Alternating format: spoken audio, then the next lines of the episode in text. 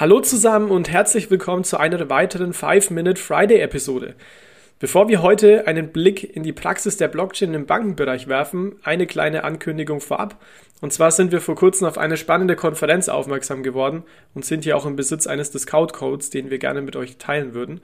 Und zwar geht es um die Digital Securities and Tokenization Summit, die am 19. und 20. Mai virtuell abgehalten wird bei der ja Themen rund um die Tokenisierung diskutiert werden, zum Beispiel wie die Tokenisierung von Wertpapieren und Vermögenswerten die traditionelle Finanzbranche verändern wird. Zu den Rednern gehören beispielsweise Experten von Polymath und Coinbase, aber auch zahlreiche weitere Krypto-Experten. Also guckt es euch gerne mal näher an. Wir haben den Link ähm, fintechdisrupt.io in den Shownotes auch verlinkt. Ebenfalls dort zu finden ist auch ein 20% Discount-Code. So, jetzt zur heutigen Episode. Wie ihr wisst, wollen wir mit dem Podcast nicht nur konzeptionell über die Themen Blockchain und digitale Euro sprechen, sondern eben auch Einblicke in die Praxis geben. Deshalb stelle ich euch heute ein Projekt vor, das ja Blockchain, Banken und den digitalen Euro verbindet und bereits seit einem Jahr live ist. Es geht hier um das sogenannte ähm, Spunta-Projekt des italienischen Bankenverbands ähm, ABI. Und hier hat sich der italienische Bankenverband gemeinsam mit den Partnerunternehmen Entity Data, SIA und R3 ein Blockchain-System entwickelt, das für Zahlungen zwischen Banken genutzt wird. Also der konkrete Anwendungsfall ist hier der Interbankenzahlungsverkehr. Das Projekt wurde ja bereits 2017 gestartet und aktuell machen bereits fast 100 Banken mit. Für mich sehr beeindruckend, weil diese Banken auch insgesamt mehr als 80 Prozent der Mitarbeiter im italienischen Bankensektor beschäftigen. Das heißt, hier wirklich ordentlich Power dahinter, ähm, wird sehr stark genutzt, Tendenz steigend.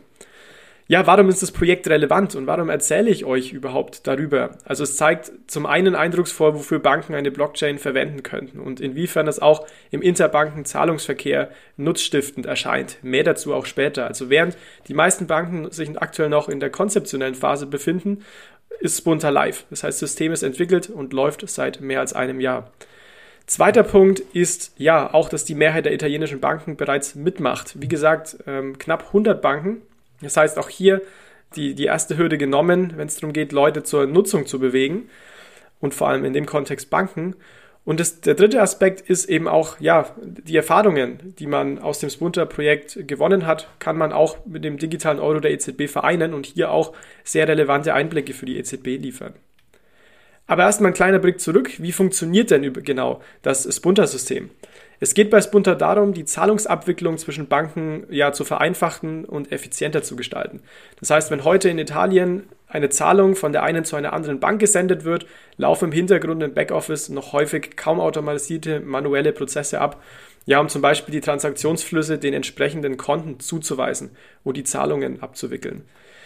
Und hier möchte jetzt äh, Spunter andocken, wenn man so will. Das heißt, ähm, es hat vor allem zwei Ziele. Das eine ist die automatische Erkennung von Zahlungsaufträgen, die eben zusammenpassen oder nicht, also korrespondierenden Zahlungsaufträgen, sogenanntes sogenannte Matching zu verbessern.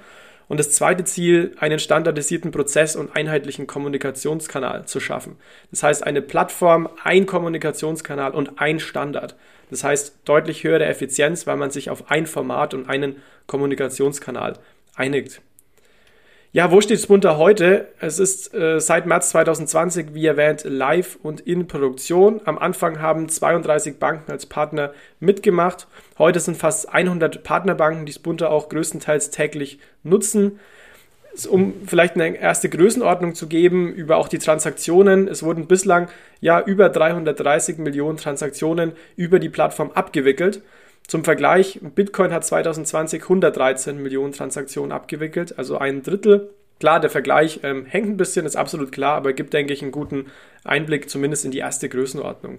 Und bei voller Auslastung könnte das System sogar 8,4 Milliarden Transaktionen abwickeln.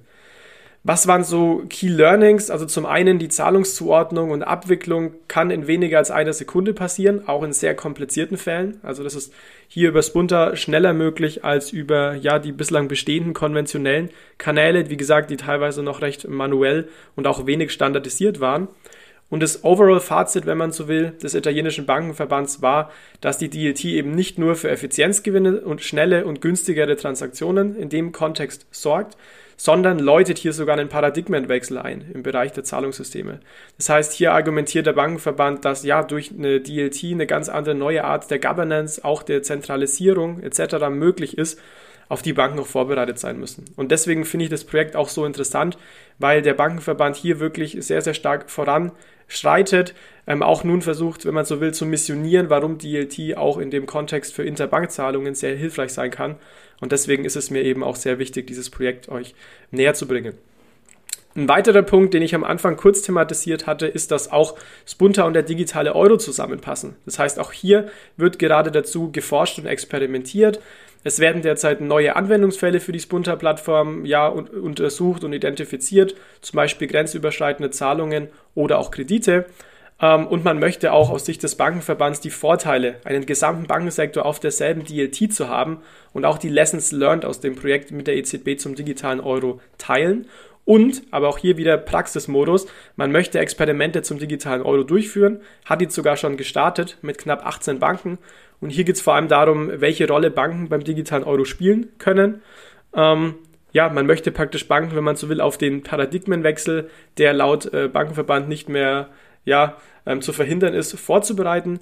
Und man möchte genauso auch analysieren, welche neuen Value-Added Services, also zusätzliche Dienstleistungen für Banken durch den digitalen Euro möglich werden. Und hier nennt der Bankenverband auch, finde ich, sehr interessant, vor allem den Aspekt der Programmierbarkeit, dass das eben neue Geschäftsmodelle und neue Revenue Streams erzeugen kann, Allerdings, wir haben in dem Podcast schon oft drüber geredet, mir war jetzt nicht ganz klar, ob Programmierbarkeit des Geldes oder Programmierbarkeit der Zahlungen gemeint sind. Ich persönlich würde eher letzteres vermuten, allerdings lässt sich das hier auf Basis der aktuellen Informationen nicht abschließend klären. Ja, falls ihr mehr zu dem Spunter-Vorhaben erfahren möchtet, habe ich euch erstmal zwei Artikel verlinkt, aber möchte vor allem auch auf ein Webinar hinweisen, ähm, in dem wir das Spunter-Projekt über die Digital Euro Association direkt mit dem italienischen Bankenverband auch diskutiert haben. Ich verlinke den Link, wie gesagt, gerne in den Show Notes. War ein Webinar vor wenigen Wochen, ist nun auf YouTube verfügbar und ja, schaut gerne mal rein, wenn ihr nähere Infos haben wollt. Gut, das war's für heute von meiner Seite. Wir freuen uns, dass ihr dabei wart. Wenn ihr den Podcast mögt, hinterlasst uns gerne ein Like oder auch einen Kommentar bei Apple Podcast. Würden uns sehr freuen und wünschen euch ein schönes Wochenende. Bis zum nächsten Mal. Ciao, ciao.